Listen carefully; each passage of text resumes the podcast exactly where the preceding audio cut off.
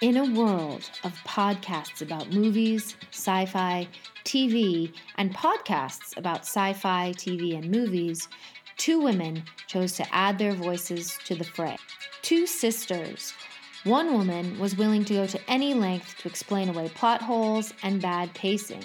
I don't think, first of all, much like the entirety of this film, I don't think we're supposed to ask a lot of questions. The other, though, had no such sympathies. Oh, I hate it. I hate it.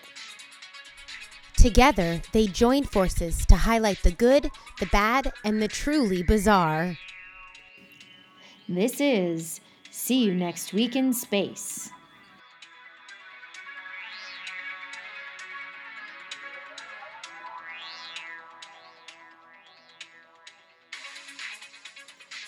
All right. So the question I want to open up with today, I know for a fact I've never asked, so that's good.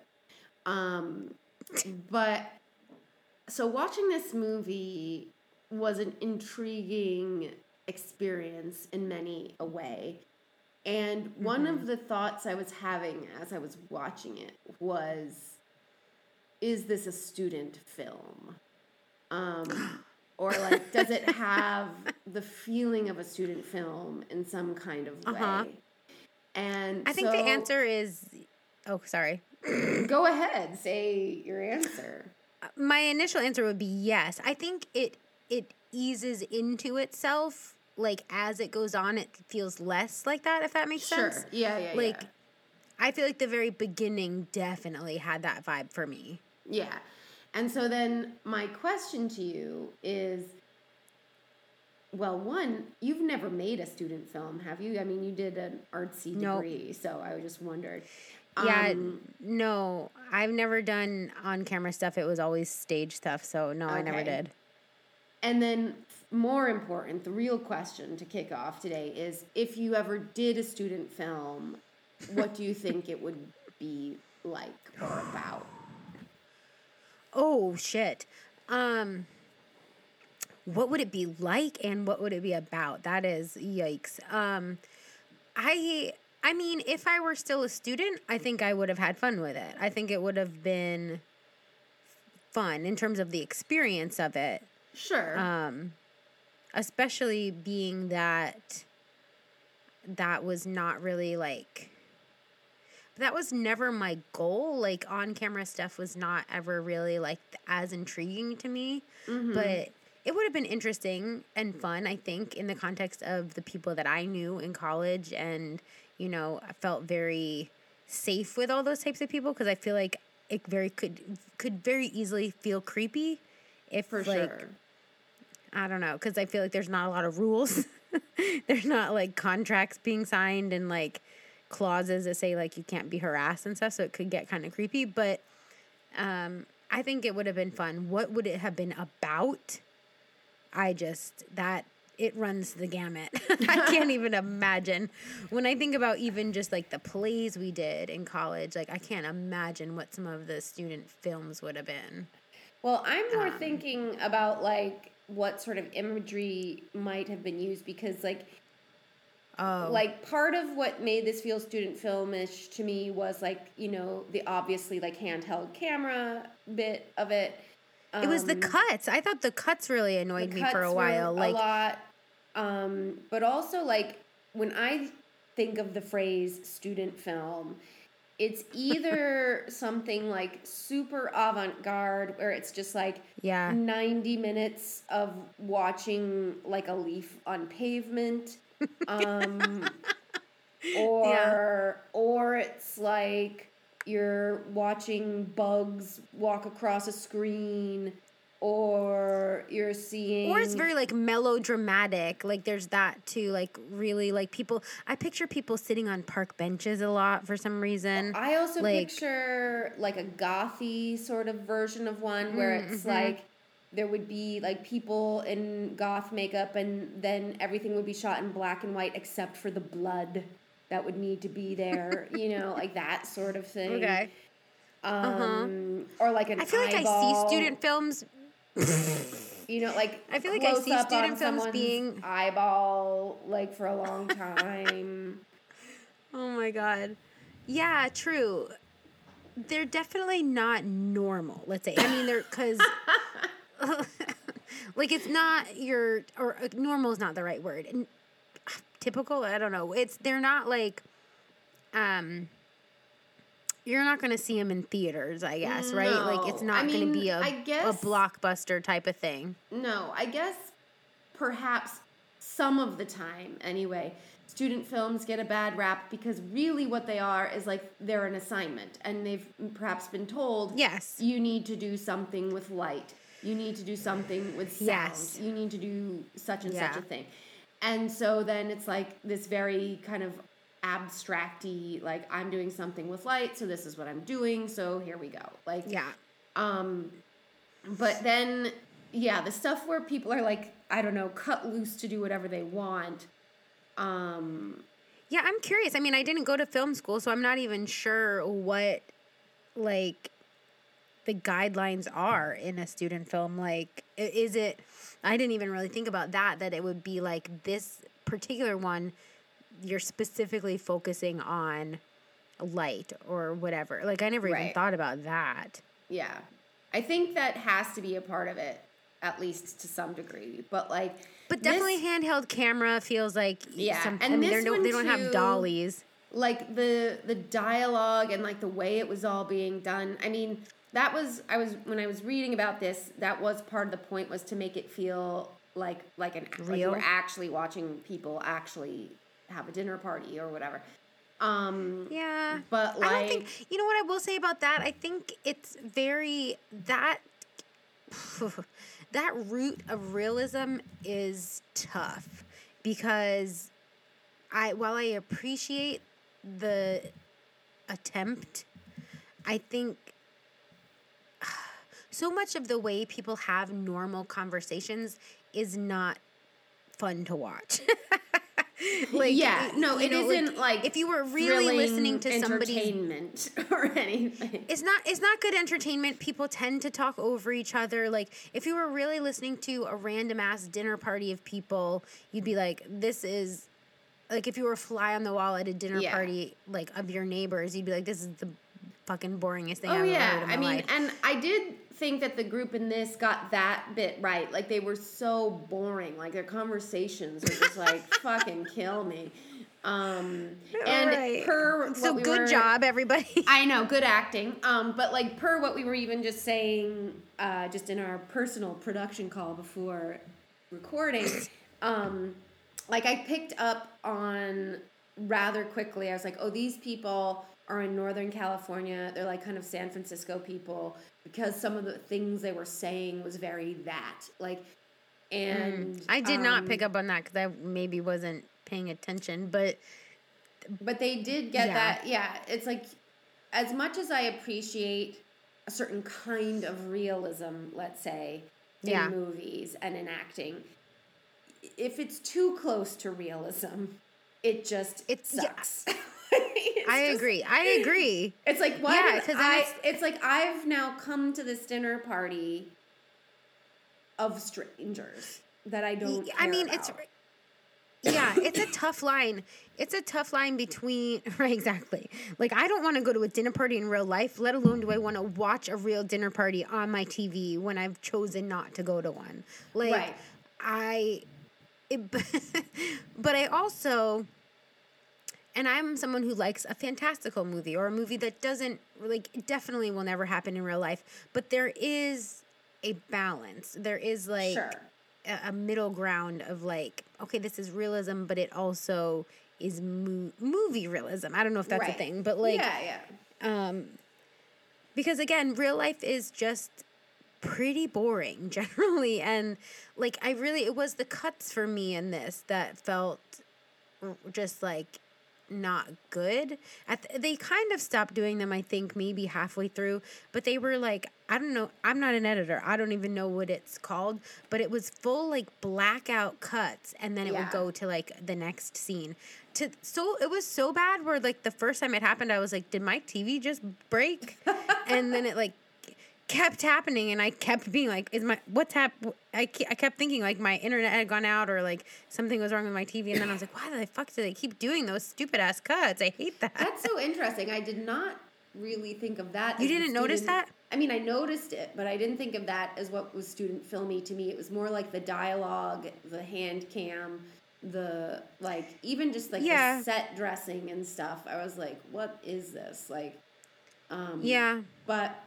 Anyway, hello everyone. Welcome to See You Next Week in Space. I'm Sarah Walsh. I'm here with my sister and co-host, Amy Walsh. And Amy, why don't you tell everyone uh, what we're talking about today? And also, happy Halloween. This is one of our Halloween movies. Uh, spooky. Of the, I don't know if I would call this movie spooky. Spooky, no, it's not actually. Spooky, but it's spooky season. Yes. I'll tell you, I watched a spooky movie last night, and nobody cares, but um, if you were born perhaps in the eighties or nineties, and perhaps... Oh, no, I already think I know what you're going to say. Yes, that is correct. I watched Hocus Pocus two. I will give I my review it. at another time. I knew it um, as soon as you started saying Of course. And I watched I'll it the admit, day I had to. I, and I'll admit, it's, like, on my T V as, like, one of the top things of, like, do you want to watch this? And I don't have Disney Plus at the moment. And I did mm. even I, I was like, should I get Disney Plus just to watch I can tell you, that? I can tell you my password and shit if you want don't to. Because I wouldn't necessarily say. I'm not going to tell you it right now. No, but don't um, even but say I'm, that we're going to be breaking the law oh. on air. Or, actually, oh, sorry. I not won't. Breaking the law, I refuse right? to give you my. Yeah, that's the right. But call. I would say, I will say, here's my short review. Don't pay money for it. Okay, that actually is, um, tells me a lot. I'll say that. Yeah, though I, I wouldn't. I mean, I think it's worth, I, it's worth seeing just to. Whatever, but I wouldn't pay money. Yeah. Um, but so now say what movie we are. Anyway, what about. We did watch. Unfortunately, we're not talking about Hocus Pocus two. Other, other, or I, I could if we'd really want to, but that is not what we're talking about today. Um, we are talking about a movie from two thousand thirteen called Coherence. Indeed. And I had never heard of this. I technically picked this, which is yeah. out of the norm I mean, for us. I mean, you did pick it. You don't. Technically, is you picked it. Yeah, I did. Because but, for the purpose of transparency, listeners, the Halloween episodes, I let Amy choose because she's right. the horror person. So, and this and this one is a little bit weird because I wouldn't really call it horror by any means, and it definitely isn't like scary like that. I would call it maybe like a psychological thriller, I suppose. Perhaps I'm not end, sure what I would call it. There's a bit of. It takes a while for it to get into it. I'll yeah, say that too. Yeah, there's a horror kind um, of turn at the end, I would say, but yeah, yeah. I kind of thought. Well, anyway, I kind of thought the whole movie was going to be in more of that place, but whatever. Yeah. Um. So anyway, that's what we watched. Coherence, twenty thirteen. And yeah. I don't know that we can speak coherently about this film. Um, it's rather a yep. challenge. Um, but the IMDb yep. description is as follows. Strange things begin to happen when a group of friends gather for a dinner party on an evening when a comet is passing overhead. Now... Yeah, and that tells us basically nothing. It does, and it, it does, and it doesn't. Like, um, that is what the movie is about. Um, well, yes. But it doesn't... I don't know. The movie, I'm not sure what the movie's about, is maybe the real issue. um, or what we're meant to get out of it exactly. Um, yeah. But, so, going back to my opening question, uh, this particular movie was the directorial debut of the director, a guy named James Ward Byrkit, I think is how you pronounce his last name. And, mm-hmm. um... the main kind of thrust, and again, this is where the student filmishness of this comes through, oh. is that Byrkit was just curious about what would happen if you made a movie without a crew and without a traditional script. Um, so it, they really had no script? So what ended up happening is that Byrkit and the other writer who actually plays the character Amir, a guy named Alex Manougian, Um, uh-huh. They had a story. Like they, so they knew like, these are the things that we want to have happen. These are like the plot points. But what they did uh-huh. was that they gave the characters each day, they gave the characters notes about what their specific character was going to be doing, but they didn't tell them oh. what the other characters were going to be doing. So it was, so they wanted them That's... to react like as that character in the moment, like improvisationally, yeah. but naturally. Huh. That's interesting. I mean, I like that approach. I'm not one hundred percent sure it came off, but I like I I like that. It I feel like you could get a lot of different um a lot of different outcomes that way. Yeah. Well, I guess um the director, like these people who make up the cast are people that he knew. So he like basically like yeah. called them up and was like, can you be yeah. in this movie? And they were like, mm-hmm. sure, I guess. Um, and Sure, I guess. And it was shot in in his home. So that was the other thing. Yeah. And he was like, how can I make a movie where basically I have one location? Um, well, that was the other part that made it feel very student filmy. Yeah, for sure. Like one location. Yeah. yeah. So they shot it over five days. Um, and huh. so I also thought it was kind of interesting. Like they really do a good job of making it seem like these are people that have known each other for a long time. Um, uh-huh. But they didn't really know each other, like the actors. Like they all knew the mm-hmm. director, but they didn't know each other to speak of. Mm-hmm. Um, and so that is kind of the backstory. There isn't very much more to say about like the production or the build-up to this movie. Um, I also, according to IMDb or not IMDb, Wikipedia, and I'm not sure exactly where this fell in the movie or like what where we were in the story. But according to that, the first point of divergence is sixteen seconds into the movie. Um, Wait. Yeah. Hold on. I wish I could. I wish I had the movie in front of me to go back to sixteen I w- seconds. When I saw that, I was like, "Oh, I want to like look up what happens at sixteen seconds." Um, but maybe that's is when that her when phone her phone cracks? Yeah. Maybe. Maybe. Um. But, okay, well. well, we'll get into it. All right, but that's like, interesting, yeah. So, like, before we talk about the cast, just to, like, round things out, like, basically, um, the way that Ward Byrkit was able to get around this issue of, like, how do I do a movie without a crew? How do I do it in just one location? The story then becomes about um, alternate realities and splitting realities across the same space. And so that's how he's able to use the same yeah. space in different ways. Yeah. So yeah, yeah. in terms of the cast, uh, there were a lot of people here that I thought I recognized from something, but then when I looked at their credits, I was like, I've never seen anything of what these people have done. So yeah. I don't know what the deal I only recognized there. One of them. Yeah, me too. And the most famous one, obviously. Um, yeah. So the primary protagonist that we see most of the movie through is a character named M, who is played by Emily Baldoni, although in this movie, Baldoni is her married name, so she's actually Emily Foxler in this. Um, she's twenty-nine. Hmm. Uh, she is originally from Sweden, um, hmm. and she's done a lot of T V work. So I was like, because she was one of the people where I was like, I feel as though I recognize her. And I perhaps, she's like that. She's the blonde one. Yeah, and perhaps yeah. I do from something, but there was nothing in any of her like T V credits that super stood out to me as like, oh, this is obviously the way I know her. Yeah. Um, but then her love interest is a guy named Kevin, who's played by a forty-two-year-old Maury Sterling, um, who also has done quite a lot of T V stuff. And perhaps mm. might qualify as like the second most recognizable person in this cast because he was on that show Homeland for kind of a while.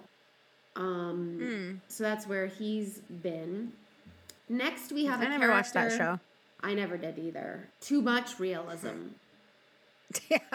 too close. To, well, probably it isn't. Yeah. But like, I we've talked about it before. I'm like, if there's anything to do with war or drugs or gangsters or police, I'm like out. Unless it's a delightfully light, uh, episodic crime show. Like I just uh and I'm I, delightfully like wait so real quick, not to like get der- derailed but you never watched Breaking Bad then? That no means? We've talked about this off air. I've never oh, have and I'm not going to. I guess just I just let can't it like it doesn't make sense to me. It doesn't make sense to me that you wouldn't, so I guess I that's shocking. You really should. Anyway, ah, I'm not gonna Um, Have so, you watched The Patient? No. I could ask you about all these shows. Jesus. That one no. you might want to try. Um, so then the next character is named Mike. That's played by the actual most famous person in this cast, uh, a forty-two-year-old Nicholas Brendan, who uh, plays Xander in Buffy the Vampire Slayer. Um, I guess, and I put this there for you, I guess he was in Criminal Minds a bit at one yeah. point. Yeah, um, he played. He played the tech girls' love interest. He was like oh, the second tech person. Okay, that makes sense. Yeah. Um, intriguingly, and also good for this movie because of the alternate realities, he has a twin brother. Um, who in real life? In real life, and so his twin yeah. brother was an extra in this movie. Um. Oh, interesting. Now I do have something to say about him, and oh, it right. may this not is your hot be. Take. Yeah, I mean, I guess it's a hot take, and I, it may not be like, this isn't slander, because, you know, whatever. You don't want to slander he, Xander. I, exactly. I was thinking of saying that, and then I was like, mm. um, but he apparently is abusive in relationships, because mm. I've seen an ex-girlfriend talk about him being terrible to her, so I don't really oh, no. care for him anymore because of that. Um, and she is very public that it, it is him. Whoa, woof. Um, but yeah. then I also saw that he's in some movies that seem like they might be interesting to you. One called Christmas Slasher and another called Dark Christmas. That is, it makes me conflicted because of what I just said, but those do sound very interesting. um, next we have a character named Beth, played by a fifty-two-year-old Elizabeth Grayson, who I was surprised to learn was Miss America, nineteen eighty-two. Um, Whoa. Yeah. Wait, which one is she? She is the short-haired woman. Yeah. Okay. Okay. Um, and she's also done quite a bit of T V stuff, mostly in the eighties. Uh, she also mm. was a series regular on Highlander back in the day. Hmm. Um, but this is one of her last acting credits. Um, Interesting. Yeah, then we really are getting down into the dregs here. Um, there's... Uh, and I'm only saying this because it's like we need to know who these people are so, so the story works. But basically we have yeah. Lee, um, who is Mike's wife, played by uh, an actor named Lorraine Scafaria. No idea how old she is. She has a relatively light uh, acting and um, online presence. Uh, and this is her last mm-hmm. credit for acting. She appears to have moved more to the production side of things now. She's got mm-hmm. a more recent uh, producer credits. Um, then we have a character, Hugh, played by a guy named Hugo Armstrong. This character uh, I kept referring to as Beardo in my notes because I didn't know anyone's He's, name at the time. I did not know anyone's name. He was like Band-Aid on the Eyebrow Man? Yes, Band-Aid on Eyebrow, okay. Beardo Man. Okay. Um, okay. And his character is married to Beth, so married to Miss America nineteen eighty-two. Okay. Um, okay. He... was also one that I thought I recognized and probably did um, because of a T V show that I watched for a bit called Stitchers, um, which is a sci-fi show. So I, I had forgotten about that one, so I put it on our list. Someday we may talk about it. Is it about people who knit? No, it's... I can't even remember what why they're called Stitches. It's It, I think it might be a time travel thing, but I can't even remember. Yeah, yeah. Um, but again, for you, uh, he was in something called Christmas Nightmare, not to be confused oh with the Nightmare God. Before Christmas. Um, These movies sound great. I mean, you got a, a whole list of Christmas-related material I've mentioned to you over the past months. Oh, gosh, I'm so excited. Um, I forget and, all of them, but I'm so excited. And he looks like he's also maybe got more of a career, maybe coming down the track. Some things are coming up for him. Mm. Um, then the character Amir, like I said, that's played by one, the writer, one of the writers for this, Alex Manougian, Um, who also wrote some episodes of Grey's Anatomy um, some years mm. ago. And finally, we have a character named Lori, played by a thirty-six-year-old Lauren Mar, um, who apparently, her main claim to fame is she's some character named Scarlet in at least three of the Pirates of the Caribbean movies, but I have not seen any oh. of those in so long. I, I don't know who that character is. Um, yeah, mm. they, I haven't, I don't know that I have seen, there are a lot of like epic movie sagas, I guess you could say, that I have mm-hmm. not participated in. Fair and enough. And Pirates P- of the Pirates Caribbean, of the Caribbean is, how many? That's one. I'm There's a billion of them. Now and how many there are, because and there also are they're all lot. three hours long. I know. So that's like a big hell no for Shit, me. Shit, man, there are five. There are five Holy of them. Holy crap. I've and maybe seen parts of one, but I don't think I I've ever I've seen, seen any of them all the way through. I know I've seen original flavor and possibly... Are they all... Is Johnny Depp in all five of them? He is. Um, I think I've possibly seen the first... Three. That might be Whoa. right. And they're um, literally so long. That's nine hours of your life. Yeah. I, I mean, luckily it's just the nine hours, though. I don't think I've ever really watched these again. Um, I've not Well, if you've watched Lord of the franchise. Rings, that's another, like, nine hours. How many Lord of the Rings are there? Uh, well, there's, like, not talking about the Hobbit movies that there were three of, but just Lord of the Rings are three. Of many hours. Another, like, I can't, I can't. There's too many. It's too, yeah. They're, what they're really meant for long. Is truly, they are napping movies. Like, all the Harry Potter. I knew you were going to say that. I knew. Yeah, Harry Potter I agree with. And Harry Potter is, of those, all those types of sagas, it is one I never thought I would get into. But I do enjoy them now as a, it's not, and, and for me, it's like not even napping, although yes, it's sort of just like a feeling. Like if I yeah. want, like, if I'm like feeling cozy. yeah, yeah. Well, because yeah. Like Harry you, Potter is like. You should, I think someone's probably made this on YouTube. You just cut together all the Christmas scenes from those movies. Yeah, like, so, something like that. Like that's, I'm good with that. And like for for me, Harry Potter, the main one I like is the first one. Like the rest I can kind of like. Sure. Take it or leave it. Yeah. The first one is cute because they're all young and like the I get that one the most too. Like I understand it the most. It starts to get a little wonky for me as they go on. But like, fair enough. Um, yeah, it's the I get I I guess that's what all of those types of like millions of fantasy shows are for, is to nap to. Yeah, but so she was in those movies. Yeah. Anyway, and interesting. That's it. That's all we need okay. to know. So diving into this film, which I don't even really know how to talk about this because there's not a plot. Um, I would say.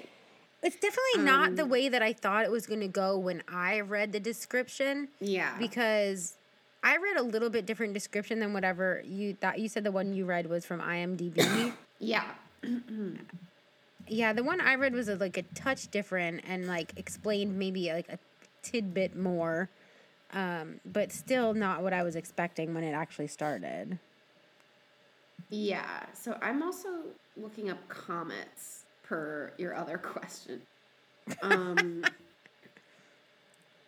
Okay, so what? Basically, I don't remember even seeing her in the car because I think I maybe didn't look up for like the first five minutes of this movie because I was yeah, just like. So mm. the movie just like starts out, which is another like student filminess of it, I would say. It just like mm-hmm. fades in and we're seeing the, I think I feel comfortable saying this is the main character, M. Um, yeah. She uh, comes out. And, or she's in the car and she's talking to someone on the phone, and it seems like it's a kind of maybe semi uh, tense, perhaps, conversation. Um, mm. Where, like, at least I was like, okay, so I think this is like she's talking to someone that is um, either like, I don't know, it sounds uh, weird, but like, um, I was like, either she's like talking to someone like a boss or something, like there's some kind of mm-hmm. work relationship here that's like tense or whatever. Um, or, uh, this is like a, a romance person or whatever. Um, a romance person. I don't know. Cause okay. I don't know their relationship yet. No, but I think that's what they're called. It's like, hi, nice to meet you. I'm Amy. This is my romance person. I think it's a very gender-neutral like term that really should be taken off. I like it. Off. No, I like it. This is my I like it also person. because... I like it also because it's really, it's like super inclusive. Like we're not even talking like just gender inclusive, but it's also like all types of way, like ways inclusive, because maybe you have like a partner, but they're not your romantic partner. Maybe they're a partner of something else. Like your business partner. This is my specifically like, romantic person. I like it. Yeah. So she's on using the phone that. with her romance person, who we will learn is Kevin. And they're having yeah. a bit of a tense talk. And then she's, but she's also saying, like, I can't really hear you. Um, the service is cutting in and out. And then as soon as she hangs up the phone, her phone cracks. Like, the screen cracks. Um, Nightmare. Apropos of nothing. Oh, yeah. And this was, like, back in the olden schmolden iPhone days, because it's twenty thirteen. And remember when, if you ever did break your iPhone in that era, and you, like, it was still sort of working, and it was broken, but then sometimes that those little chunks of glass would, like, get into your finger or, like, poke you while you were still oh, trying to use it until you well, got it fixed or whatever. I, yeah. Yeah. I guess so. I feel like I am someone who's broken a lot of phones. Do not get me wrong. But I feel like I broke them more before... Hmm... Like, I've, I've dropped phones in toilets. I've, like, done all the things. But, sure. like, I don't know that I've ever, like, fully cracked my screen where – maybe I have. I guess I probably have. But, yeah, I guess you're right, because I do remember actually having moments where I'd be like, I'm about to cut myself. Yeah. Um. Yeah. I know yeah, that I that's had bad. at least a phone where I did that. And but it hers was like, was, like, really badly yeah. cracked. Hers was, like, full, like, the whole right screen. in the middle. Right up and down the yeah. middle. Um, and yeah, like, let's face it, then as now, you're like, now what do I do? Do I go home immediately? Like, my phone's not going to work. I like, feel like I would go, I feel like I would go immediately, to, well, maybe this makes me sound shallow, but I feel like I would go immediately to some type of, like, phone store. Phone store. I know. Be like, forget this dinner party I've just driven up to. I need to deal with this phone problem right now. Yeah, because can you imagine, can you motherfucking imagine going to a dinner party and you don't have access to your phone? That would be the worst. Yeah, no. I would can be like, you imagine? There's no escape from this conversation. Can you imagine going out with friends and then... the creeping fear of realizing I forgot my phone. I can't look at my phone. My phone has to be away from me for like multiple moments while I speak to my friends about oh, their no. actual lives. Like, no. Well, no. Unacceptable. I don't even feel... No, that's really unacceptable. Like, and I don't go out with friends, but that's like really unacceptable. But like, that, and but it's not for the reason necessarily of... there's something just creepy about it. Or I get like, you know, I it's it's funny. I don't think I've ever used my phone to like save me from anything. Like I've never no. called nine one one on my phone. I've never like I've never called nine one one and anything. I don't think yeah, no, me neither. But I'm just saying like but there is like for some reason like the feeling of being without your phone. I think about it sometimes when I just I walk the dog for like two minutes and I don't bring my phone and I'm like, what if something something happens in this moment when I don't have my phone? What will I do? Like, right. I don't know what I think I'm going to do with my phone in that t- moment. But like, you know, I think about it when people get kidnapped and they're like, oh, they don't have their phone on them. We can't track them or well, I don't know. We like can't track all kinds them. Of things. Yeah. I don't know. It's scary. So she, though, bravely... bravely and nobly uh, goes into this dinner party. And uh, then she's in the kitchen with her friends Lee and Beth. Lee and Beth are making food and show and she shows them her cracked phone. And this, I think, is probably that first break with reality somehow because it's like sixteen seconds it's in. So gotta maybe be. When her phone goes is when it happens. But yeah. Um, so and Em says, like, oh, this is because of, they're calling it Miller's Comet. Um, I don't think that's okay. a real comet. Um, oh, it's not. It sounds very real. I don't think it is, though. Um, okay. But, so, oh, wait, but let's just, I'll just do a quick Google to see. Can I just, really quick, what that reminds me of, like, what the premise reminds me of is, have you, you must have heard of Maximum Overdrive. Uh, what? Shut the fuck up. Yes, you definitely have. It's a Stephen King movie called Maximum Overdrive, and the machines go crazy. Like, trucks and, like, oh, machines go crazy. Okay, all right. Oh, my God. First of all, if you've not heard the How Did This Get Made episode about it, it is hilarious. But um, it's a crazy Stephen King movie, and the premise is... there is, like, a comet passing by and the machines go crazy is, like, the premise. Oh, okay. Um, so this reminded me a little bit of that. Yeah, so I'm looking up now, um, and Miller's Comet uh, is not a real thing, um, but it is true that there have been various um, kind of weird situations, I guess, when comets have passed nearby Earth, but it's not like these kinds of things. It's more like um, strange weather patterns and stuff like that. Um, okay. But, excuse me. Anyway, mm-hmm. uh, what Em says is that she's been reading up about this comet that's passing this evening, and that that is, and there's been talk that it's co- going to cause various kinds of weird things. And I guess, much like Maximum Overdrive, one of the places where that's happening is with phones. Um, but that isn't really the super interest of Beth and Lee. They're talking about the fact that Amir is bringing a woman named Lori as his date to this party. And the backstory here... So this is the first... Wait, sorry. So the... This is the first time they're all meeting her. I guess I guess that you kind of made that clear. Is that right? Um, it isn't the first time they're meeting her because Lori oh. is Kevin's ex-girlfriend. And oh. Kevin and Em are now together. So oh, that's I, weird. I, I forgot think, that part of it. I think the only person who hasn't ever met Lori is Em. Okay, okay.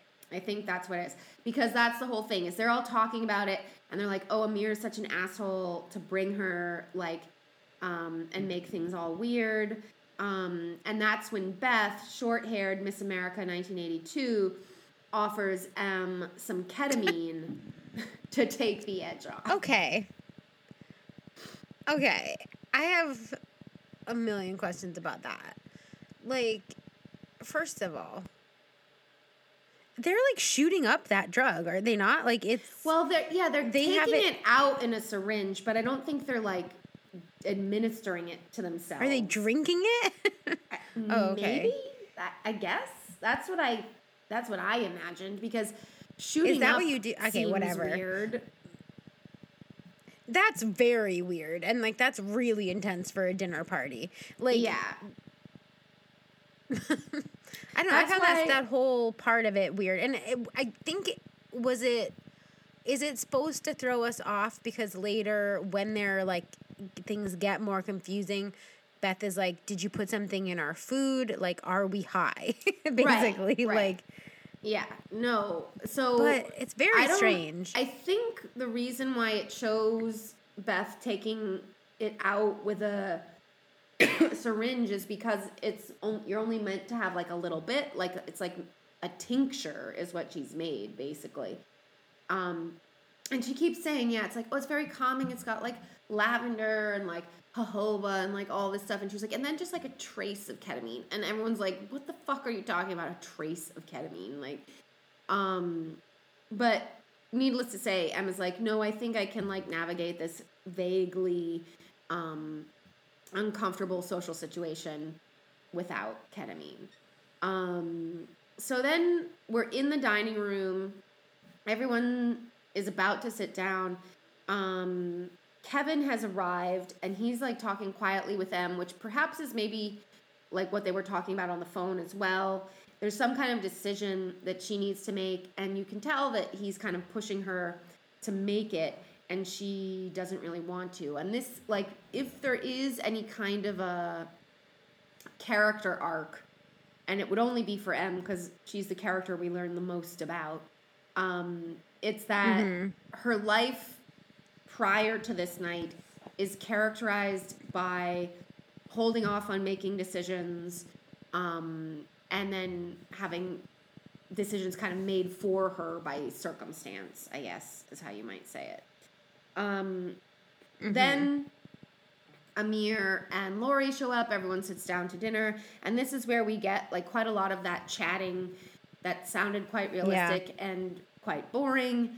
Um And at some point, everyone at the table notices that their cell phones have stopped working. And hell on we, earth. Well, yeah, immediately the entire dinner party is derailed. like, everyone yeah. is like, I mean, oh shit, like my phone's not working. That is realistic. Like, it is true. And I would say perhaps the reason why that would cause such a dust up is not nearly as, like, um, stupid or, like, self-involved as it we're making it out to be. Because, like, if you yeah, were yeah. at a dinner party with that many people and literally not no, that a would freak me out. Person's cell phone worked, I would be like, something bad is happening. The world or is ending. Has happened. Uh, like, yes. something bad Absolutely. Is going down. Um, oh, a million percent. I know. I would be legitimately scared. Especially... I, I mean, I guess they do have some awareness of this comet. Yeah, like a bomb went off somewhere and, like, service is disrupted, or a electromagnetic pulse came and something. Like, the cell phones are down now, but eventually, like, electricity is going to stop working or whatever. Like, um, but Em again says, "This is because of that comet. I keep telling you guys." Um, and then she tells this story about how, I think she does say, when it's Miller's Comet, this fake comet that the movie makes up, um, passes near to Earth uh, in nineteen twenty-three, that in Finland some woman, like, uh, says, like, I killed my husband, but then there's a man there that's clearly right. her husband. Right. Um... And so everyone was like, oh, that's a bit kind of ooky spooky, but whatever. Um, and as she's talking about that, Beth, the ketamine lady, um, like points out that there's a door in the dining room that is like a side door to the house, but kind of goes nowhere, and I guess has been kind of blocked off in some sort of way.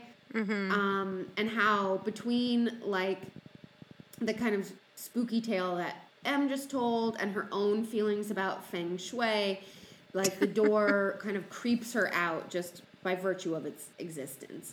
Yeah. Um, and, and that sort of thing was one of the clues where I was like, this is a California person.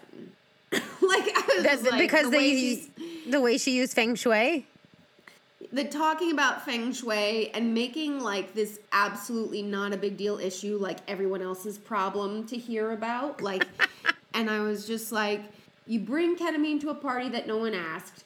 And yeah. now you're talking about feng shui when no one wanted it. And now you're saying, like, I'm kind of creeped out just by virtue of the, you know, I was like, come on, man. Like, yeah. grow up. Grow up. So then the conversation goes on and Lori um, starts asking Mike how she recognizes him, and he says that he was on a number of seasons of the T V show Roswell, which I thought was kind of funny. Because is that true? Is that... No, he wasn't on that Is show. That actor? No, he wasn't on okay, that show. Okay, I was show. curious, because I was uh, like... I thought hmm. that, too. I was like, oh, hmm. is that, like... Because I never watched Roswell. I was like, I wonder. And it's like, no, he's not yeah. on that. But, you know, he's he is meant to be kind of like himself in real life. His own... Yeah, yeah, yeah. Um, and she's totally. having a hard time... like picturing that somehow. She's like, oh, I don't know, I watched that show, but I'm not like think getting it or whatever. And so then to, uh-huh. he takes umbrage at that for some reason, and then he starts to pick at her and is like, oh, well, you know, how is teaching yoga going, blah, blah, blah, blah, blah. And she's like, I don't teach yoga. And he was like, oh, I could have sworn when we last like met that you had talked about that. And so... Again, looking back, like when I was doing this outline for this, I was like, there's already been a reality shift by this point. Because there, oh. there is a Lori who does yoga that we run across later in the movie. Oh. So it's already happening. I didn't catch that. So that's the thing that's interesting is like, and again, I don't know that it really matters, but like, by the end of the movie, one of the things that they say is that Lee and Beth are in their proper realities because they have never left their home. Never left the house. Right? But it's like... but Oh, their own home. Well, no, because Beth doesn't live there. Lee lives there. Oh. But they haven't left the house. Okay. On, on this evening. But... Yeah. The thing is, though... But have any of them left the house at this, this point, evening? At this point, no one has left. At this point? No one has left. And so, mm. I mean, Lori and Amir come late, so I don't know if that's what we're supposed to infer here. But, like, there has to have been mm. a time slip because she's like, no, I never taught yoga. And he's like, oh, I could have sworn that you did, you know? Well, like, maybe if maybe if the phone cracking was the first thing. Right. Whoever wasn't in the house by the time that happened. Yeah, that's true. Could already be. Yeah, you're probably right. I guess. Yeah. Something like that. Yeah. So then the then we turn our attention to Em, where she tells this story that, again, wouldn't really matter except it gets revisited at the end of the movie, um, where she was a dancer and was meant to... She created this whole dance production show... And at the final moment, um, some other person was selected to be the star, even though she had choreographed the whole thing. Um, and then when this other person was selected to be this... Take a number. That shit happens. I know. Like, I don't know. The, that also seemed, like, weird to me. So then, because her story was when she was replaced and then made the understudy uh-huh. or offered the role of understudy uh-huh. for her own production... She hesitated, and they got mm-hmm. someone else to be the understudy. And then what ended up happening is that the first person who was meant to take over... Of course. ...backs out, and then understudy moves in. And she's like, if I had just, you know, made a decision, I would have been the famous one, not this other lady. Um, right. And so, again, like I said, if there is a character arc, it's coming out of M and this issue of, like, not making moves when you're supposed to or whatever. Uh-huh. Um, this is also, as soon as she finishes that story, Hugh's phone shatters, and that's, people get really freaked out because phones have already stopped working, but now his phone just broke apart for no reason. And he's like, I really want to call my brother. And can I, like, use your phone? And Lee and Mike are like, well, we don't have a landline. Um, but we can use Skype maybe to call this guy. But of course, there's no internet either at this point. And so everyone's getting agitated. And as that is happening, we have the first blackout. Yeah. Which is when you thought your T V was broken. Yes. Well, it was one of the times because I feel like they had some I feel like they had some cuts even before this. But yeah. Yeah. So when they get candles and get going again, they look outside the window. I don't know why. I don't like I don't tend to look out of my window if there's a blackout, but whatever. Um, or maybe you do. Yeah. Maybe you, that is a thing because you want to see how bad it is. Like if it's just your house or something. But I guess. I don't think I would. But what they discover is that there's only one house in the neighborhood with lights on. And so... That's creepy. Yeah. I mean, they don't seem super concerned about it at first. Um, no. But I guess that's the way of horror movies, right? Is like... You're not concerned until you are concerned about things happening. Right. Until um, it's like... Until it's, like, really dire. Yeah.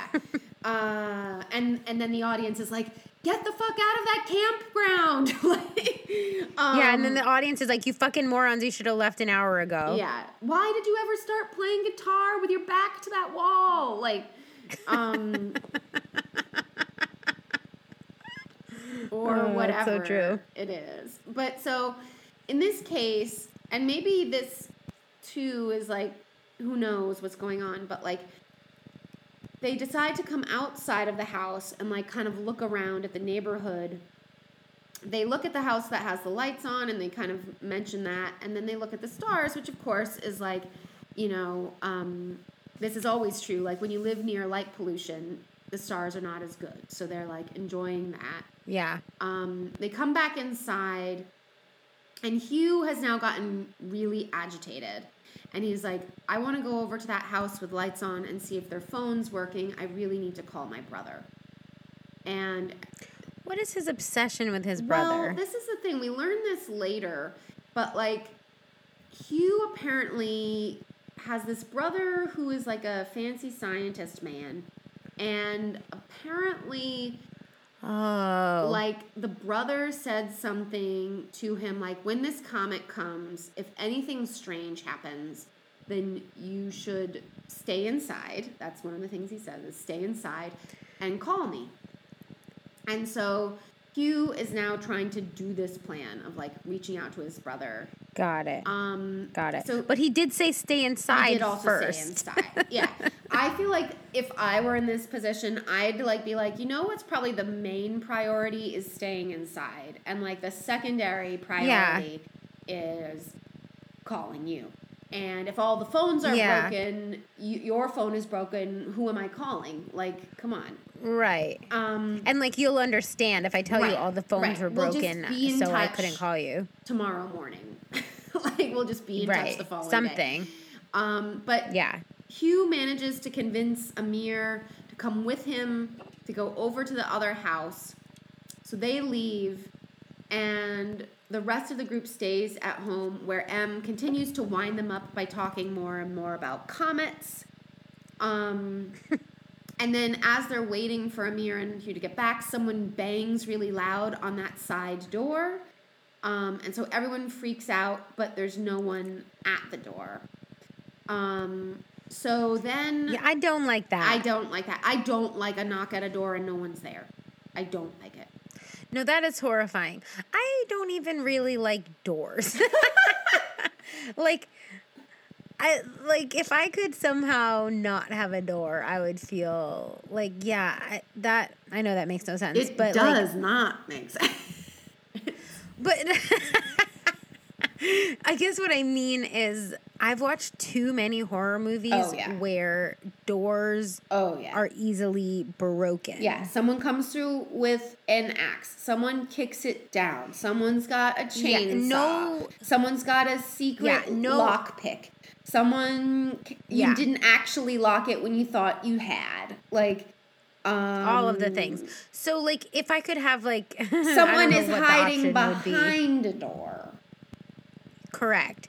The, my main, I think the main thing is a, a wooden door I don't trust. Like a wooden door. I, a I definitely also don't like a door that is ajar. Of course not. And I, of course, don't like glass doors. Like, useless. Oh, no. No, so, no. yeah, I don't like... I definitely don't like a knock at a door... at a weird time of night when you're not for no reason. expecting Especially anyone. When you're and this one too was not a type of knock where it's like click click click. Yeah. Someone's knocking to say hello. It was. It, it was, was a bang. It was like one, boom, boom, boom. Yeah, it was one loud bang. Yeah. Uh, but yeah, doors are scary, especially when someone knocks on yeah. them, and especially when someone knocks and then you open the door and no one's there. So no, that's horrifying. That's I don't like that the situation. Meanwhile, yeah, not good. Not good. Mike turns on the generator, and then again, I mean, because you kind of know where this movie is going a bit, but like, I was like, oh, now they're the house with the lights on. Obviously, like that's what happens. Um, once they turn the lights back on, Amir and Hugh come back. Hugh's gotten hurt. This is when he gets Band-Aid on head. Um, and they have a weird box that they took from the other house. Um, and when they open the box, they find what inside? The book? Is that what it was in this? No, they haven't found the book yet. Oh, these are, oh, oh, the pictures, right? Yeah. Yeah, pictures of themselves. Yeah, they find pictures of themselves. With numbers on the back. Also horrifying. Yeah. And a ping pong paddle. Um, and so they're like... Don't like that. What is this weird collection of stuff? They're very puzzled. And that's when Hugh says, like, yeah, I knocked on the side... I knocked on the door. And I went around to the side door and I knocked there. But no one answered. And so it's like... oh, shit, again. They're like, don't fuck with us because someone knocked on our side door. And he's like, I didn't do it on this house. I did it on the other one. And they're like, what the fuck are you talking about? Um, so then everyone's all, like, in a tizzy. So Hugh's like, well, I'll leave a note on the door of the house that I just left. And they're like, no, no, no, definitely don't go outside again. And in this kerfuffle, they open the door, and there's already a note on it, and it's the note that they had just been writing in their own home.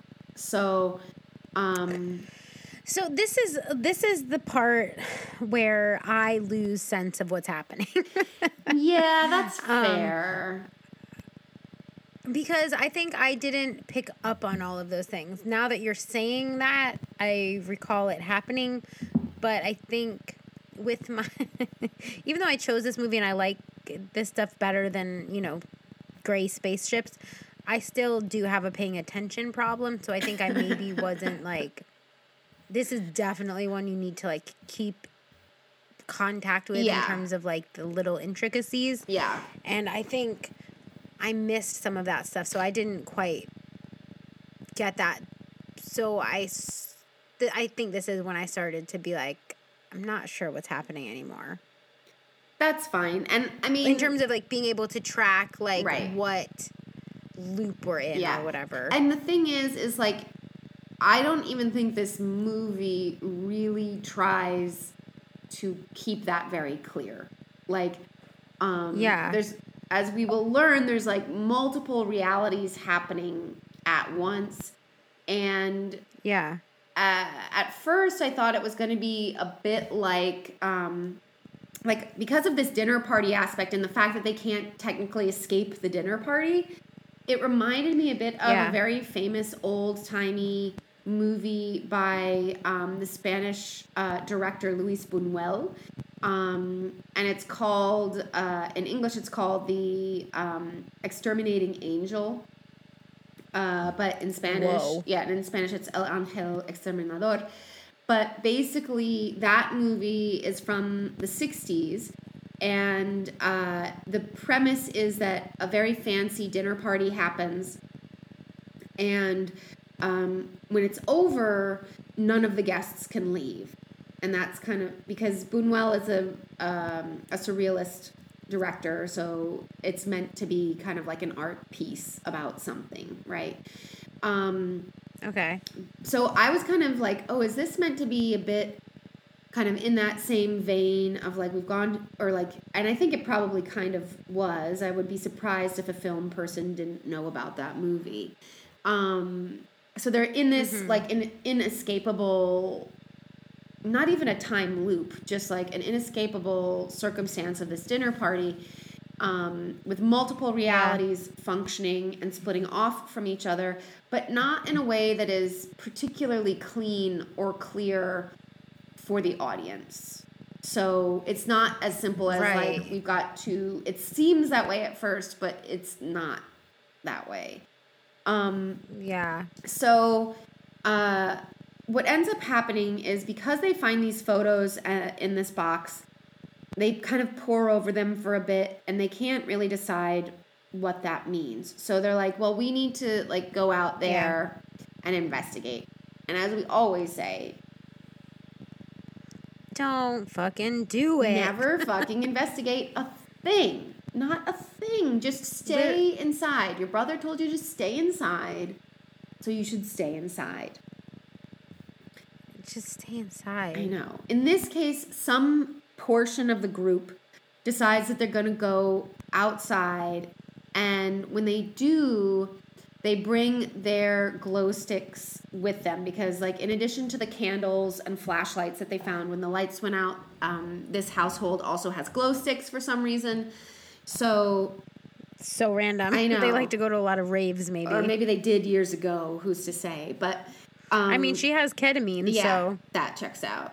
Um, so the, the house that we, as the viewer, think of as the original house, house one, they all have blue mm-hmm. glow sticks. But when they go, the group of them goes yeah. outside, they run into kind of their doubles, uh, and they all have red glow sticks. Okay, real question. Okay. W T F would you do? Oh, no. If you ran into another version of yourself somewhere um, or in this scenario. Oh, I don't want it to be in this scenario.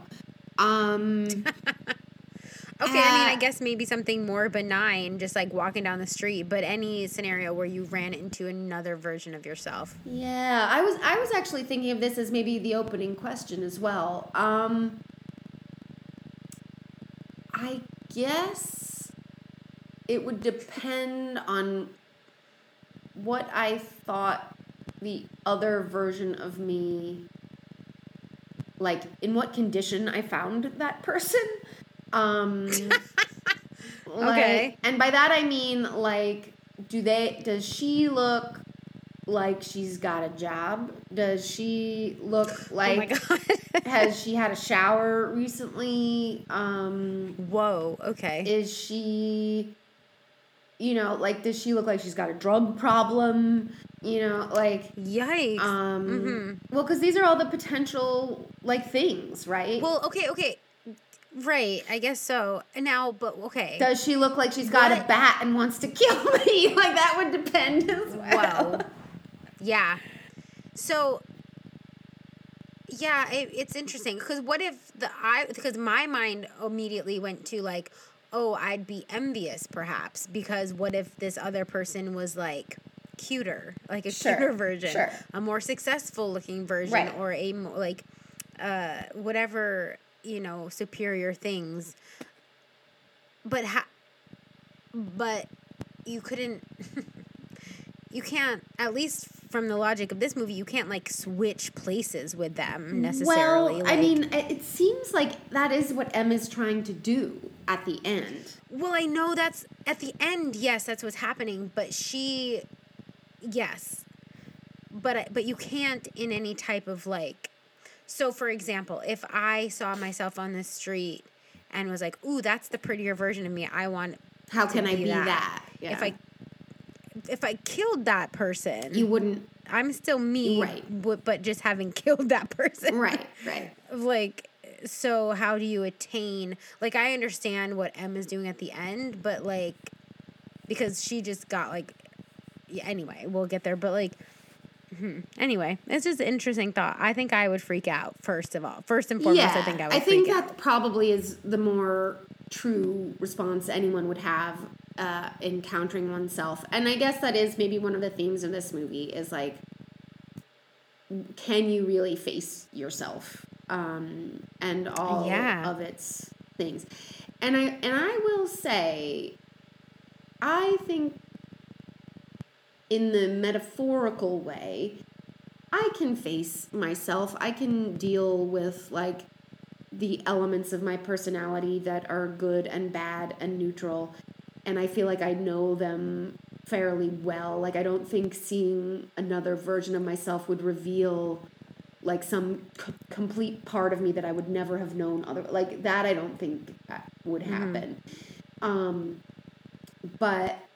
Uh, Yeah, I think it's probably more that, like, to see that is, like, effectively, like, it makes you insane. Like, to really be confronted yeah. with yourself, you would immediately start, your reality would unravel, which is what is happening here. Yeah, yeah. Like, yeah. Um, so then when they come back in the house, the group that had left the house explain how um, there's this red glow stick group.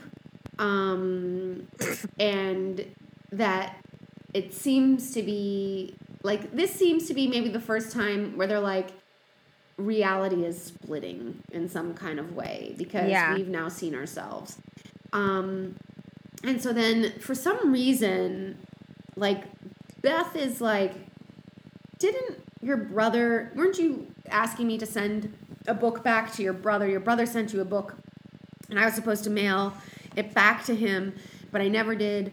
The book's in the car. I think the book might be helpful uh, to, like, talk about this situation, which is a very weird surmisement, I think.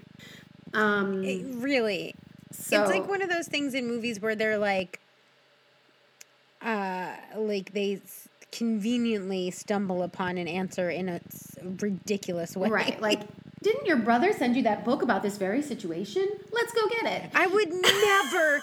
in, okay, literally, like, I forget if she is one of the people that goes outside and sees the red glow stick people. Is she, or is she still inside? I forget. I, no, because that's Beth who says it, and Beth and Lee stay in the house the whole time. Okay, so, but, okay, but point being that, like, okay, my friends just came back and said there were four people who were them outside, red glow stick, like, right. The world is cracking in two right now. So my first thought would not be, first of all, it wouldn't even be coherent, probably. No, no. But secondly, it would not be like, hmm, I'm having a memory about a book that you were like, right. I don't know. That just I'm remembering such a, this such trip to leap. The post office I was supposed to go on that I didn't do. It just seems like such a weird leap in that moment. I know. But so the book comes into the house, and primarily what the book is about is quantum physics. Um, and specifically, Hugh is talking about Schrodinger's cat. Um, and had you ever heard of Schrodinger's cat before? No. Okay. Um, because this is a pretty, it's if anyone has heard anything about physics, this tends to be the thing they've heard about. Um, oh. Uh-oh. Well, it, it's fine. I don't think you're the only one who's not heard of this. Um, but basically, Schrodinger's cat is a thought experiment that is developed by uh, a physicist named Erwin Schrodinger uh, in nineteen thirty-five. And basically, what the the scenario he presents is that um, if you take a box and put a cat inside the box, um, and in the box as well, you put in a mex- mechanism by which the cat will be killed. So basically, how visualize, there's a cat sitting. What? I know this sounds weird, but, like, visualize a cat sitting primly, waiting underneath a box that is going to be, like, dropped on top of it, basically. Mm-hmm. And mm-hmm. the the Schrodinger, Schrodinger's cat thought experiment is, Inside that box, there's something that as soon as the box drops, the cat will be killed. But mm-hmm. since you can't see it, you don't know for sure that that's happened. And so as long as you don't know that the cat is dead for sure, then the cat could be alive. Okay, this sounds like philosophy, not physics to me. Well, a lot of physics is kind of that way, um, particularly mm. quantum physics, because it's quite theoretical.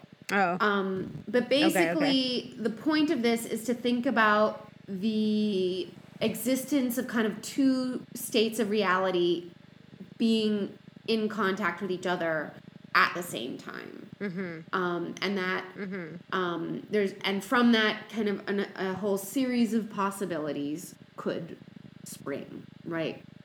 So that's what this book apparently is kind of about. Um, and Hugh, it's unclear, I think he says his brother is a physicist. Um, and so Hugh's like, oh yeah, this is basically, he calls it quantum decoherence. And when I okay. looked up that, though, that doesn't seem, like, it seems like they've chosen. That's not a real thing? It is a real thing, but it seems like the way oh. they've, cho- like, I don't think it's really, quantum decoherence, from what I can gather, and it's not much, I'll be honest, on the Wikipedia page about it. Um, I don't think it's actually about that same issue of, like, multiple realities. Um, mm. This is, from what I, quantum decoherence, it appears to be, is about a very um, specific kind of way light waves travel and stuff like that and matter. So, oh. so I don't, I think they just chose a phrase. They, that, chose a, they chose a phrase or a thing and didn't look up what it was. Well, no, I mean, I'm looking here and there, it, it does seem um, that there is a certain issue when it comes to decoherence where time is important. But what I'm saying okay. is, is I don't think that it's the idea that it's creating alternative realities. I don't like, so okay, okay. basically like Schrodinger's cat is a quantum thought experiment. Quantum decoherence has something to do with time, but they are not interchangeable the way Hugh, the character, is acting like they are. Got it. That's what I think Got is it. going on. Well, because I think... I think what we could agree on, ooh, I think, is that this is not a real phenomenon. Well, phenomena. Yeah. Phenomena. Um, I think I think that's right. Like, the, yes, per, part one. Like, I I don't think comets cause this particular set of events to happen. Um, right. Right. And also, like, quantum physics. And that and theoretical physics are quite complex, and I don't think that they would be able to sum it up in like a brief statement about a book that some guy, his brother, sent to him. Well, and like, also I don't think alternate realities exist. I mean, that I am. We've talked, I think, about this before. At the same time, do you think they well, exist? Well, because now there's. Um, Uh, it's fairly... I might believe in an alternate timeline, perhaps, like where something different happened, so a different path is taken, blah, blah, blah. But, like, that reality could split? Oh, I mean, so how do I want to say this? Quantum physics, it's become pretty mainstream at this point. Uh, whether or not this is true, who's to say? But there is a realm of quantum physics that does say that every version of reality exists in some way. So, like, the idea... And that okay. and this movie kind of plays with this as well, which is to say, like, there are maybe billions of versions of reality. And in one version of reality, yeah. you're a president. In another version of reality, you died when you Yikes. were four. And, like, in another version of reality, you married Jesus. Jonathan Taylor Thomas. And in another version of reality, you made a million dollars. You know, like, but, like, it's literally, like, every yeah, yeah, kind yeah. of permutation that your life could have ever taken exists somewhere in the universe. But we are not conscious of all of those different versions, and they are not conscious of us. So... Right. Like... Wait, no, but, like, are you... Okay, wait, I'm so sorry. Wait, are you... Are you saying you believe that? I don't know if I do, but it is something that various, like... um Again, this is kind of in the same realm as Schrodinger's cat. It's like thought experiments, and it's stuff. Yeah, yeah, yeah. That, I, get, I get it as like an, yeah. And it's stuff. That I get it as, as a well thought experiment that, like, or an interest for like quantum physics and various types of mathematics. You can use that premise to make certain formulas that make kind of the understanding of various um, kind of how do I want to say like. Because physics is about trying to understand how our world and the universe work. And so... Sure. And and trying to break that down into mathematical formulas, generally speaking. So... Um, Good luck to them. I know. More power it, it to is, them. But it like, is clearly beyond me in every possible way. Um, I mean, I think it's beyond... Most them people. Too, as smart as people who um, do that are. I think it's like so. I don't know if I believe that's really whatever. True or not, but um, it is one of those things that has become relatively mainstream as like a starting point huh. to do various other types of quantum physics calculations and you know whatever, um, and certainly has become very normalized thanks to like Marvel movies and stuff. You know, um, wow. So, yeah, that's a pretty... That is... Yeah, pretty well-established premise. Like, where it's probably more hilariously developed is in Rick and Morty, where they have their various alternative versions of themselves. Um, sure. I mean, and I and I get the use of it in sci- science fiction and in any type of fiction. I understand. And I get it. Again, I do also get it in the thought experiment type of way.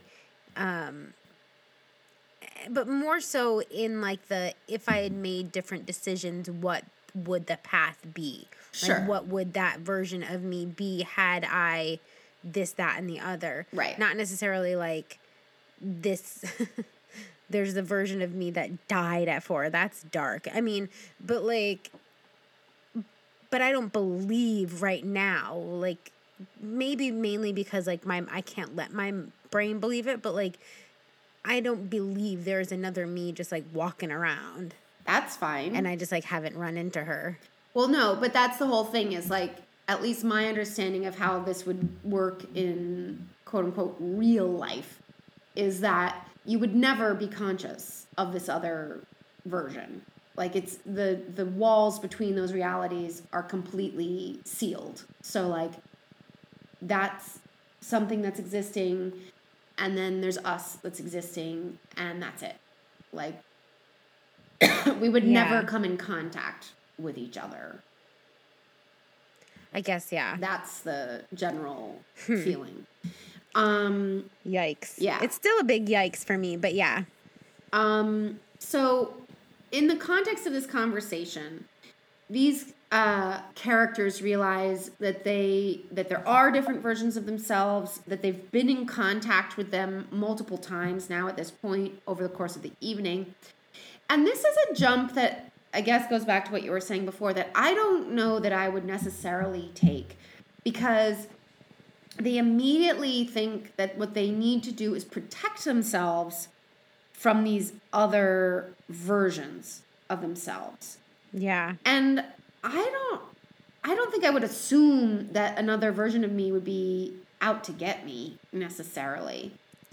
Um, I mean, I would make the choice to stay inside for the rest sure, of the night. I'd be like, probably that's for goddamn sure. Probably we don't know what the impact or implications of us interacting with other versions of ourselves might be, so probably right. better not to. But I don't think right. it's like they're coming to get me. It's just like, let's just right. not make whatever we might have done that could perhaps contaminate our realities. We've already done some of that, so probably try not to anymore. Yeah. You know? Um, this is when Lee comes back into the room because she's been missing for a while, and everyone's like, what's the deal? And she reveals that she has taken that ketamine. Um, and that's when Em is like, Beth, did you drug us? Is this why we're all super paranoid? And like, thinking that we're seeing things that we're is not seeing. Is this why we're seeing other versions of yes. ourselves right now? Um, like. And Beth is quite insistent that, no, the amount of ketamine in this tincture she made would definitely not cause this, um, and that she certainly didn't drug food without telling people. Um, this is, in the context of this kind of fight they're all having, Hugh and Amir look at their glow sticks and realize that they're red, and so they're like, we don't belong to this reality. Um, and so for whatever reason, they decide to take this box of photos and the book, uh, and they are going out to find their own reality, whatever that mm-hmm. is. Um, and once they leave, uh, the rest of the group realizes that they've taken the book. Um, in the meantime, uh, while they're trying to kind of decide what to do next, uh, we see in the hallway that, like, Lori and Kevin are talking quite close to each other's faces. Um, and Lori in particular is really, like, quite flirtatious with Kevin, her ex-boyfriend, Kevin, now boyfriend of M. Mm-hmm. And in this conversation... this is when we see that this Lori does do yoga and has taught, you know, so like, it's like, okay, okay, different version. This is when, yeah. And then they kiss, but eventually Kevin like stops her from kissing him.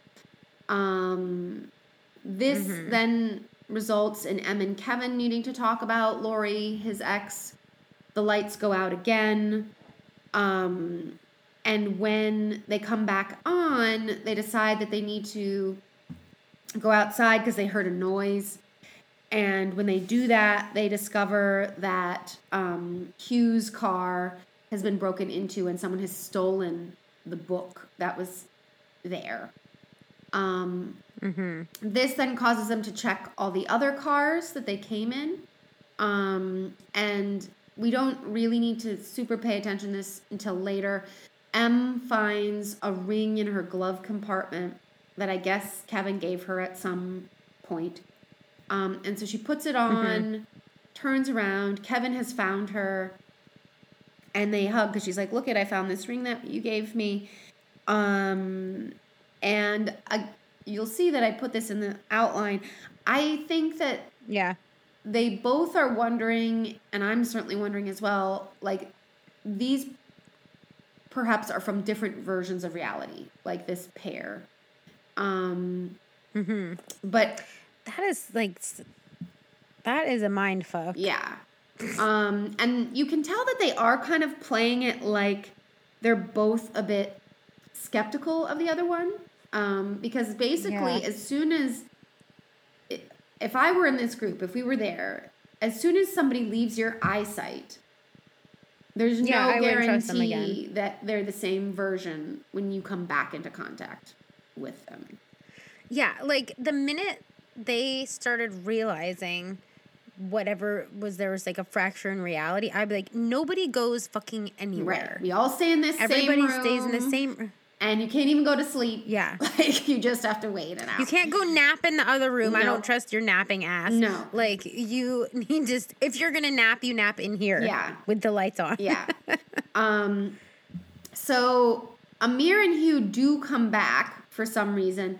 Um. And it does seem to be the previous versions, like the ones that are not really from the same reality. And so, then they decide that they... to be able to find their own house again, they need to make uh, a kind of indicator or a symbol of how we know that I'm in the house that belongs to my reality. And so this is when they're yeah. like, okay, we need to find pictures of everybody.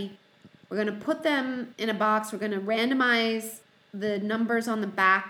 Um, and that will, like, and everyone should remember on the back of your picture what number you've got, because then that's how you'll know that you're in the right place.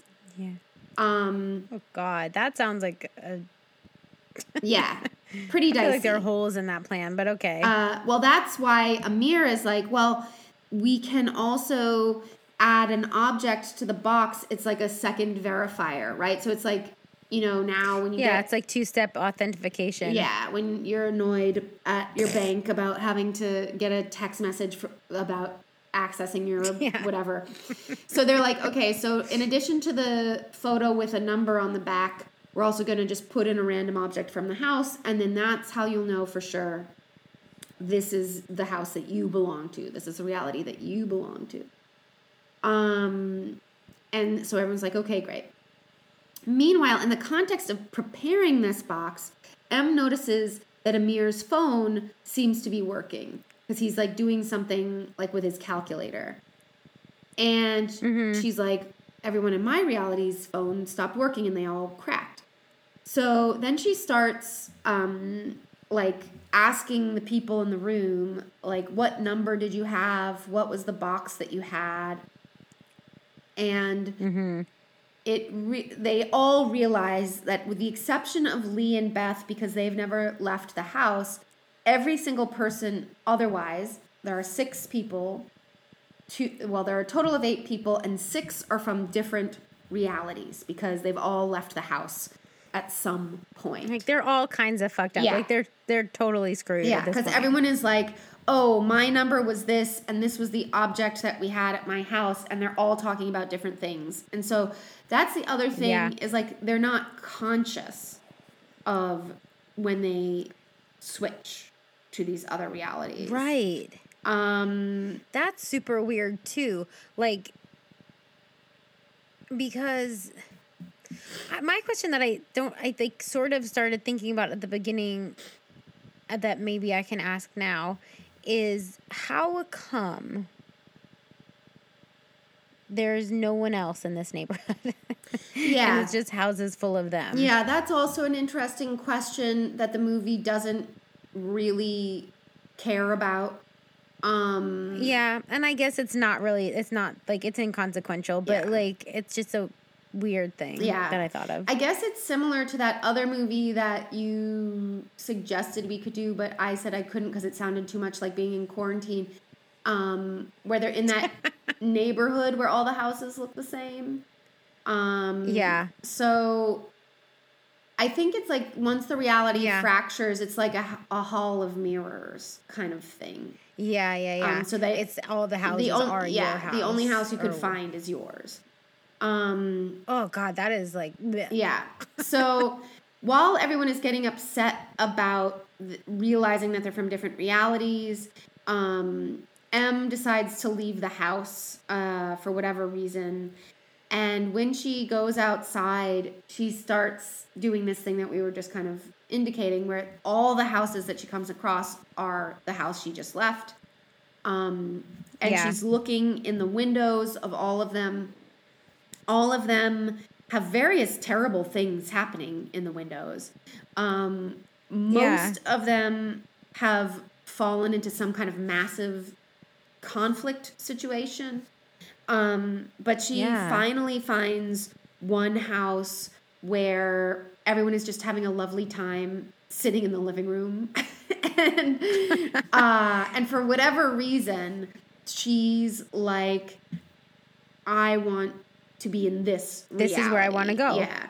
Um, and I, and yeah. I think it's pretty clear that she does not belong to this reality. She just decides she wants to be a part of it. And so yeah. the way she figures out how to do it is she thinks back to her own evening. And she's like, I need to get their version of M out of the house. And I need to take her place. And so she takes this bat that's sitting outside and smashes Hugh's windshield to bring everyone outside. Which, because that happened in her mm-hmm. reality. Yeah. So then they decide to check the cars, as happened in her reality. And so when the M that we've been mm-hmm. presumably watching the whole time, for for the sake of our own sanity, let's assume that when realities yeah. are shifting, we've always been following the same M the whole time, even yeah. as reality has shifted yeah. around her. So. Yeah. Now I'm going to start calling that person Original M. Original. uh, okay. Or M prime, I suppose you could say. But so she watches the other M from the reality that she thinks is good, go into her glove compartment, find this ring, and as her back is turned, Original M beats her up with the bat and throws her nice. into the trunk. Okay, okay, real quick.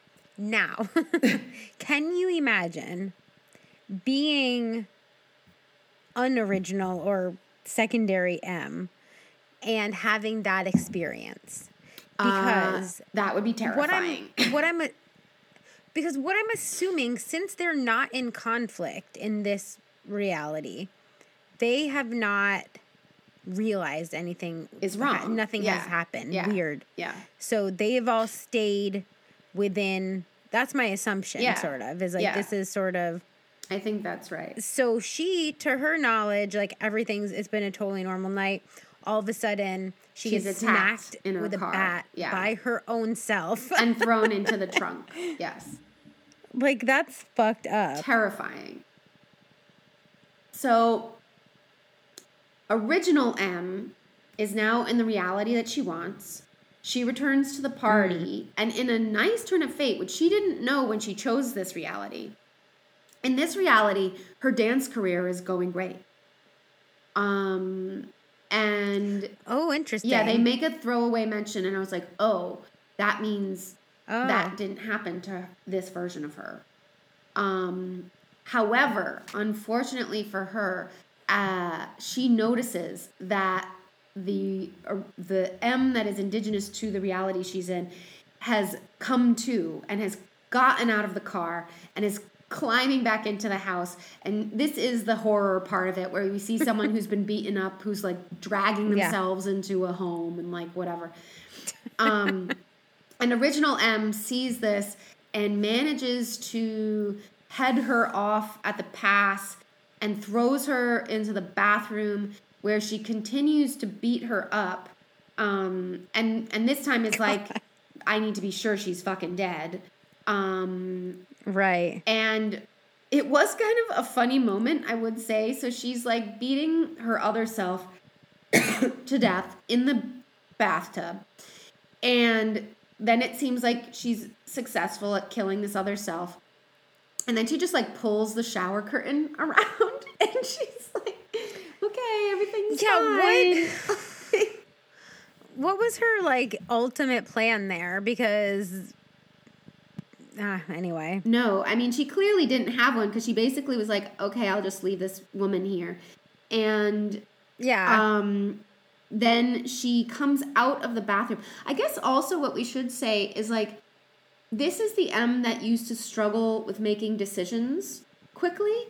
And she makes this set of right. decisions. She's like, I'm onto it. I'm doing it. I'm taking over this woman's life. I'm in this reality. Like, I'm doing it.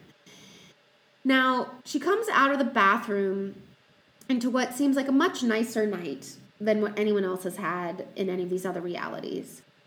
And for, and out of, I guess, probably like adrenaline or whatever, she collapses.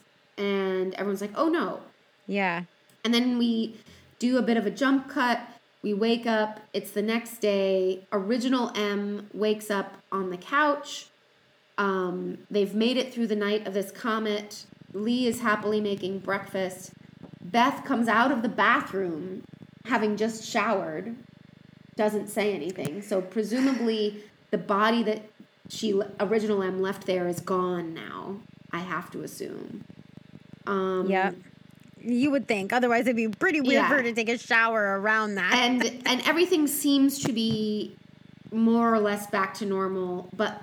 Original M has taken the place of this other version of herself. Um, mm-hmm. So she's like, I wonder if this is too good to be true. I don't know. So she goes outside and discovers that Hugh's windshield remains broken, because, of course, she did that. Um, right. But the book is now sealed back up in the envelope, sitting on the back seat. So again, that shows us that that reality, that that group of friends didn't have a freak out. They just didn't even right. bother. Um, yeah. Original M now has two rings, the ring she brought from her reality and the ring that from the woman that she killed. And right. Kevin follows her out of the house. And I can't remember if they say anything to each other or not, or if they just have like a meaningful look. But then to end the movie, Kevin gets a call from M on his phone, and he's sitting there looking at her, not making a phone call. Yeah, and he says, "I'm getting a call from you." Yeah. And then she, then he says, "Hello," and then like looks at her in a concerned type of yeah. way, like, "What the fuck is yeah. happening?" Um, so that's a big what the fuck. Yeah, because I guess I guess how I would interpret that ending is that the woman that she again thought she killed for a second time didn't get yeah. killed. She's not a good killer. No, she isn't yeah. a good killer. And maybe you could even say, maybe it's like, she, we can't really truly do that to ourselves. I don't know. But, um... oh, maybe. So that's the whole thing. She has now jumped into this reality. So goddamn, that's going to be complicated for, I don't know, getting your social security number changed or whatever. But, um, like... there are now two M's, presumably, in that reality. And now that the comet yeah. has passed, I I think we're meant to assume that the the ability to go back and forth is now over as well. Yikes. So she's now So stuck. That's going to be tough. Yes. Especially because, like, she's probably going to get put in jail. Presumably. Because... yeah. That other M that's on the phone is going to be like, are you looking at someone who looks like me? She beat me the fuck up right. and tried to kill me twice. Right. Like. It's not going to be good.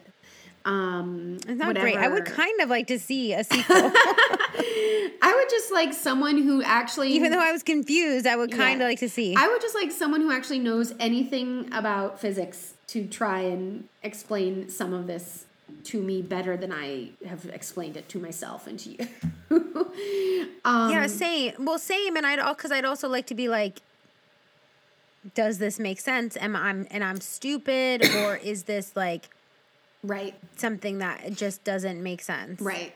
Like, or isn't we don't get enough information from this particular movie to make the full sense of it, right? Well, you know what I mean? Yeah, yeah. I mean, I think the. I think that the movie certainly likes to raise some ideas and does an okay job of that, but I don't think it's really committing to really accurately representing what these thought experiments really mean. You know, like the rules seem a yeah. little bit loosey-goosey, if there are rules, yes. to how any of this is working. Yes. Um. So with that in mind, let's move on to yawns and eye rolls. In terms of yawns, one yawn is um, I really couldn't stop watching, really engaged. And ten yawns is like, nah, just couldn't begin to care about looking at this. Okay. Um, I think I would say probably like two to three. Okay. I was engaged. I mean, I have my... I have my moments, but it's right in my sweet spot yeah. in terms of length yep. of a movie. Was it like so exactly was, ninety was, minutes, or was it slightly? I think it was slightly more. It was like an hour twenty-eight. Ah, even better. Even when I even when I like a movie, even like I always need to check the runtime because like it really is a like. Even if I'm enjoying it, I like need to see like where when I'm at, at like over? A lot of moments. But, um, yeah, it, yeah, no, I was I was engaged. Yeah, I think I would also I'll give look, it yeah. a two, um, because, yeah, it was short and sweet, uh, and even though it had kind of like a student film quality, it didn't, like, linger on anything so much that I was like, okay, kill me. Like, this was, it just kept going on its track, and I appreciated that. Yeah. Um, in yeah. terms of eye rolls. And it did pick up the, and the pace picked up. I'll say that did. For it too. It like, did. I think if it had kept on the track it was on at the very beginning, I might have been like, eh, this is a little boring. But it like picked up and got yeah, more and more interesting as it went. Yeah, I don't think we really saw much more than maybe ten to twelve minutes of boring dinner party before it started moving yeah, into something yeah. else, which was good. Um, in terms of eye rolls, one eye roll is I bought into this world and am cool with it.